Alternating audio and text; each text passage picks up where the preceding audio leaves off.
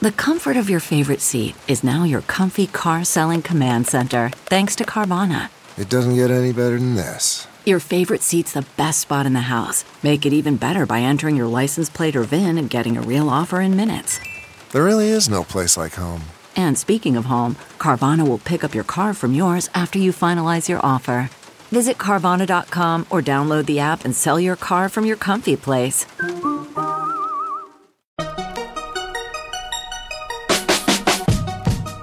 Welcome to the Techmeme Ride Home for Monday, September 23rd, 2019. I'm Brian McCullough. Today, Google Play Pass might usher in a whole new era of mobile gaming.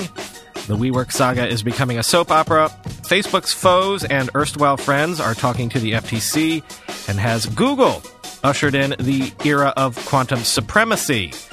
Here's what you missed today in the world of tech.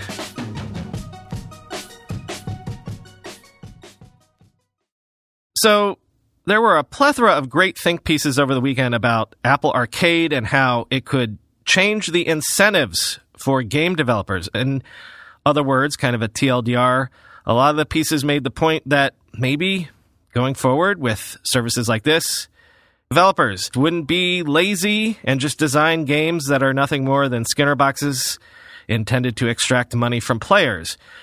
Well, I suppose two makes a trend, at least if you believe the New York Times, a trend that completely changes the economics of especially mobile gaming, possibly. Today, Google unveiled what it is calling Google Play Pass for $49 a month with a $1.99 per month introductory price. You get a subscription to more than 350 fully unlocked Android apps and games. Note, there's a lot of differences here between this and Apple Arcade. First, we're talking apps and games. Second, there are no exclusives here. No need to make a completely new thing to participate in Google Play Pass. Theoretically, any existing app or game could someday be in this package, with the only real changes required being the removal of in app ads and in app purchases. Quoting Dieter Bohn in The Verge. At launch, all of the apps and games included in Google Play Pass were already available on the Play Store and will continue to be available as standalone purchases or ad supported. If you've previously installed any app that's included in the service and sign up, your current app could automatically have its ads removed and its in-app purchases unlocked. In a demo, Google showed me a game that normally would have an in-app purchase for an expansion pack, but as a part of Play Pass, it was simply free. The Google Play Store will soon begin showing a small multicolored ticket next to apps that are included in the Play Pass bundle, showing subscribers that it's free and enticing non-subscribers to sign up. Also, unlike Apple, Google was willing to share at least a little about how it plans to pay developers via user engagement with the apps. What precisely that entails is not entirely clear. Google says it's more than simply tracking screen time or number of opens per week developers may balk at their income being handled by another algorithm, but then again, the state of Android apps is such that anything that brings in money at all would be a big improvement for Android developers. The platform has a reputation for doing a worse job of monetizing apps than iOS, after all, end quote. Again, Google says developers won't have to do much to make their existing stuff compatible with Google Play Pass, so long as they're already using standard APIs. The Google Play Pass for developers is invite only for now, but soon you can sign up on an online form to express your interest, as Google put it. If you want to give this a try as a consumer, it will be available to US Android users later this week and other countries soon. You'll have the first 10 days free, and again, it'll only be $1.99 per month for the entire first year. Well, the WeWork situation has now evolved into Silicon Valley's biggest popcorn event since the heyday of Travis Kalanick and Uber. And what folks are wondering is with We, do we have another Kalanick situation brewing? Over the weekend, the Wall Street Journal reported that several members of We's board of directors, including those directors put there by SoftBank, plan to push for Adam Neumann to step down as the We CEO. Quote, The board is expected to meet as soon as this week and potentially consider a proposal for Mr. Neumann to become We's non executive chairman, some of the people said. That would allow him to stay at the company he built into one of the country's most valuable startups, but inject fresh leadership to pursue an IPO that would bring We the cash it needs to keep up its toward growth. The company burned through more than $2 billion in 2018, and analysts have projected that on its current path, we will run through what it has on hand sometime next year. Any attempted coup is a gamble.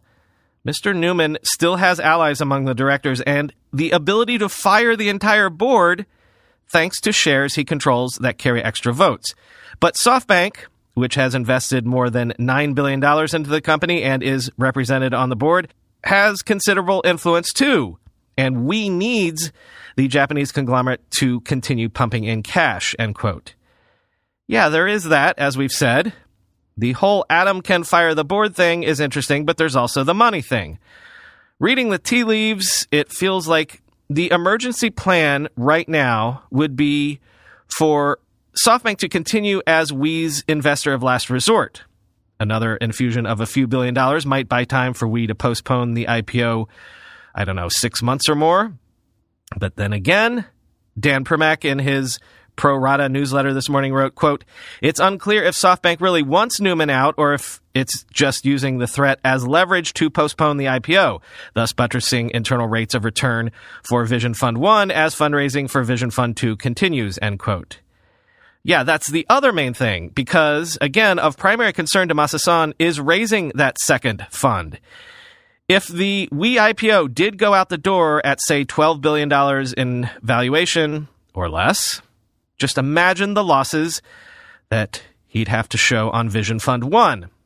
Notable that CNBC was reporting that it is Son himself that wants Neumann to step down. And WeWork insiders seem to believe that as well, quoting the CNBC report. WeWork views Son's move against Neumann as an effort to prevent the company from going public. One of the people said, if WeWork doesn't go public, it would prevent a write down for SoftBank after valuing the company at $47 billion earlier this year, end quote. In addition to all of that, I don't think I spoke about this last week, but there was a big profile of Neumann's alleged antics posted last week by the Wall Street Journal that got a lot of chatter. Link to that story in the show notes. So that profile has been pretty embarrassing to the whole We soap opera over the last week. But at this point, it probably has nothing to do with what is going on other than providing a handy excuse. As Dan Primack again astutely notes, quote, the unofficial narrative is that the directors were shocked, just shocked, to find out that Neumann likes to smoke pot and had some questionable self dealings with the company. Too bad they didn't ask anyone who knows Neumann about the former, or read their financial disclosures about the latter. Yes, the part about transporting marijuana over international borders was likely new, but hardly the sort of thing that would get most CEOs canned in 2019. What the directors do seem to have learned recently is that public market investors are very hesitant to invest in a WeWork with Neumann at the helm, so they're putting up a smokescreen to deflect from their own blind spot. Again, please don't peddle that the board is suddenly blanching at how Neumann spent company money save for fraud, of course, but there's not yet even a whisper of that. There also are market concerns about losses, but that's one in which Neumann and SoftBank seemed to share the same grow at all costs philosophy.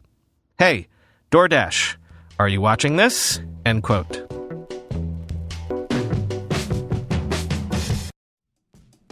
Whether you're selling a little or a lot, Shopify helps you do your thing, however you ka-ching. As you know, I still run the first company I ever founded 25 years ago entirely on Shopify these days. Shopify is the global commerce platform that helps you sell at every stage of your business from the launch your online shop stage to the first real life store stage, all the way to the did we just hit a million orders stage. Shopify is there to help you grow the whole way, whether you're selling scented soap or offering outdoor outfits. Shopify helps you sell everywhere from their all in one e commerce platform to their in person POS system, wherever and whatever you're Shopify's got you covered. Shopify helps you turn browsers into buyers with the internet's best converting checkout, 36% better on average compared to other leading commerce platforms. And sell more with less effort thanks to Shopify Magic, your AI powered all star. What I love about Shopify is that you can take any business to the next level, even 25 year old ones, but especially 25 day old ones. Sign up for a $1 per month trial period at shopify.com slash ride, all lowercase. Go to shopify.com slash ride now to grow your business no matter what stage you're in. Shopify.com slash ride.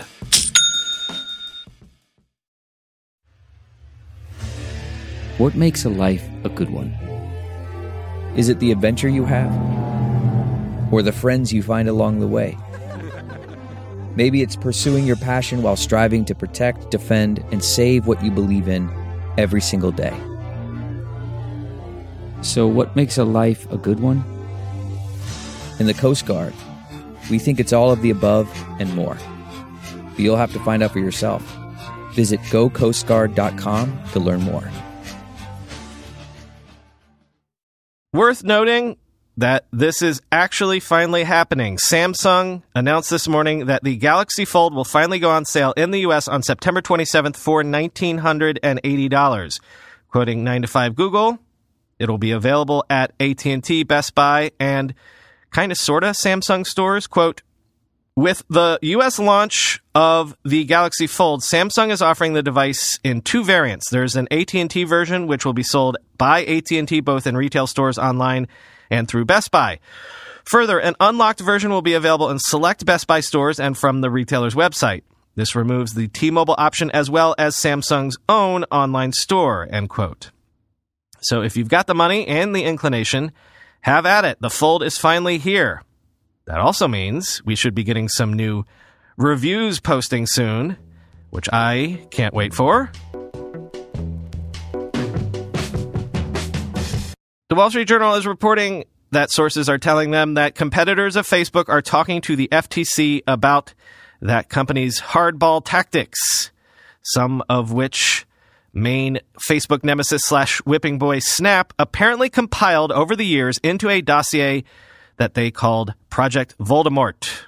Quote, the files in Voldemort, a reference to the fictional antagonist in the popular Harry Potter children's books, chronicled Facebook's moves that threatened to undermine Snap's business, including discouraging popular account holders or influencers from referencing Snap on their Instagram accounts, according to people familiar with the project.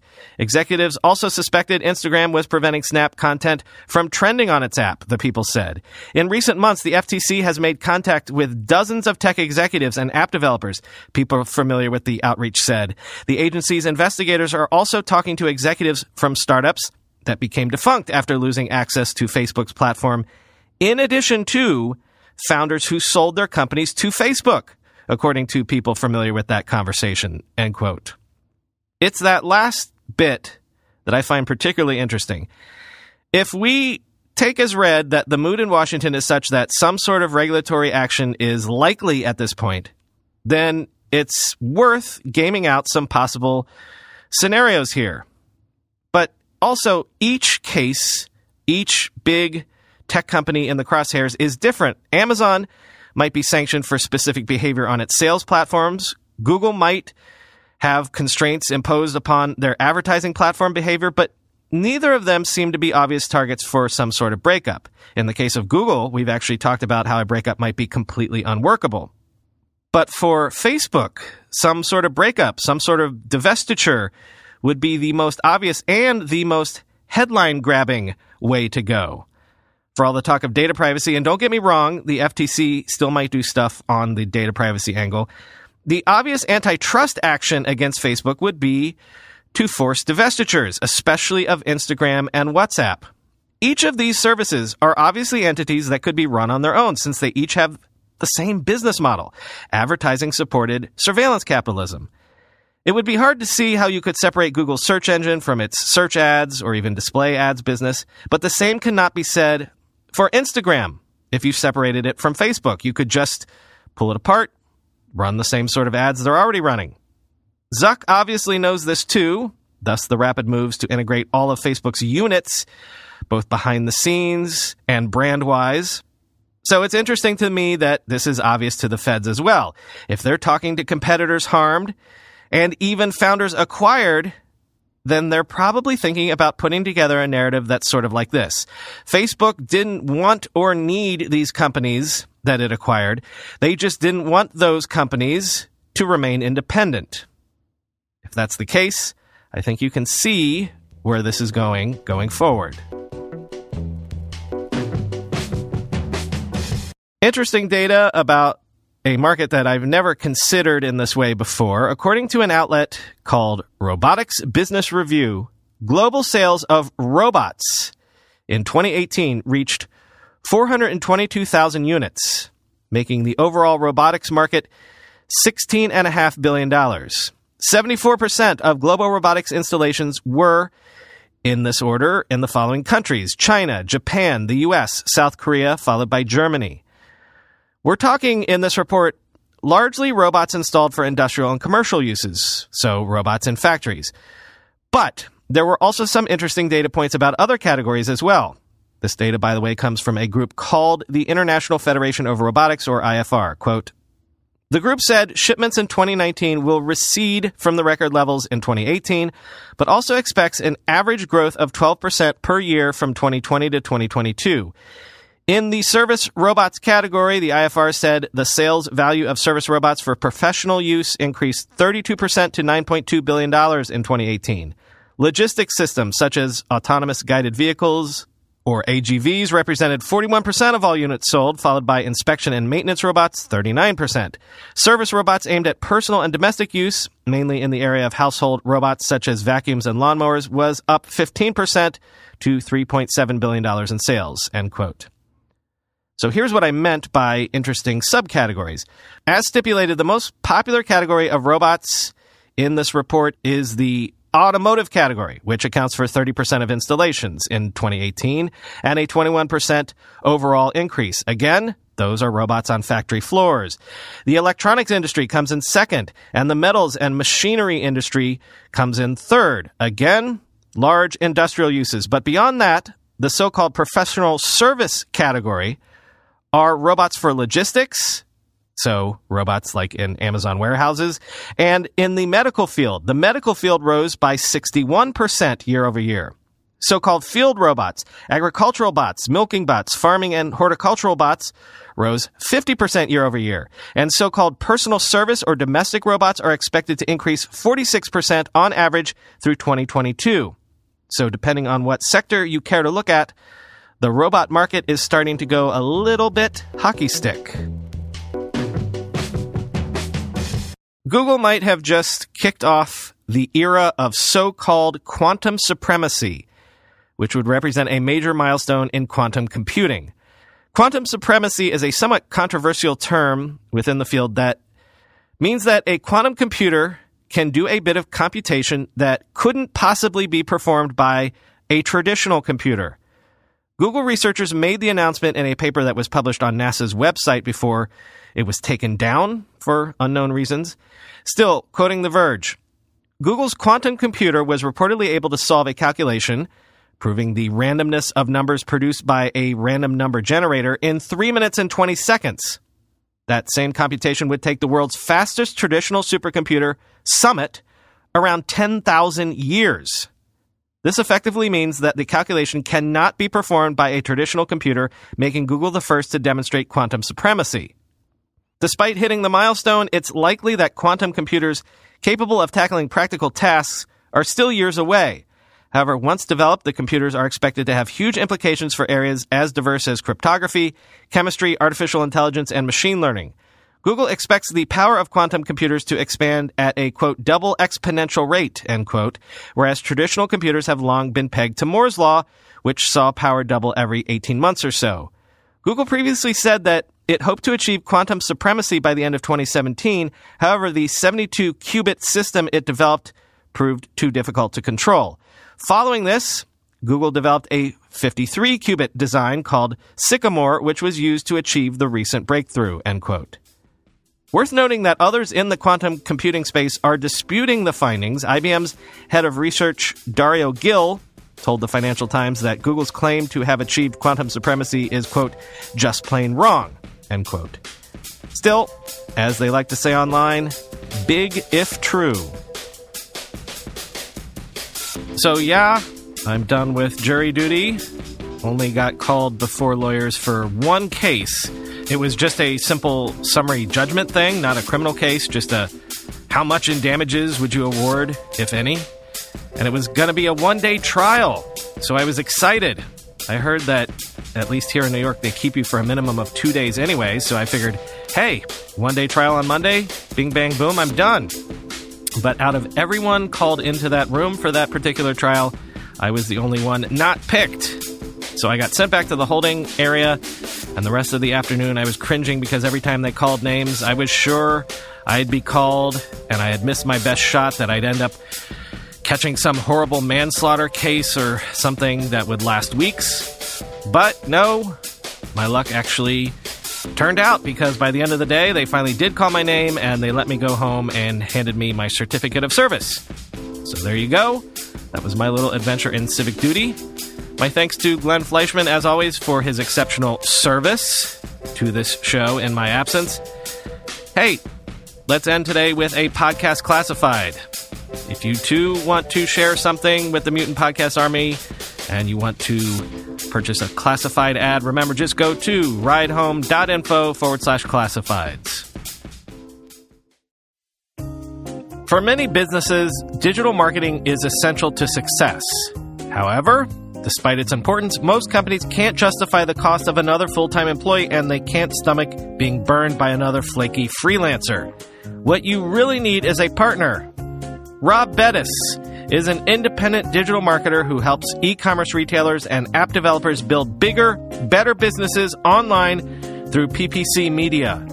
Unlike agencies who are all about scale, Rob works with a limited number of businesses managing advertising on Google, Bing, Facebook, Instagram, Amazon, and Apple Search, ensuring every client gets the expertise and attention they deserve. Rob has spent the past 15 years managing PPC accounts. And since going solo, Rob has generated a return on ad spend of over 700,000% for his clients. If you want to build a bigger, better business online, contact Rob at robbettis.com. That's R O B B E T T I S.com or click the link in the show notes.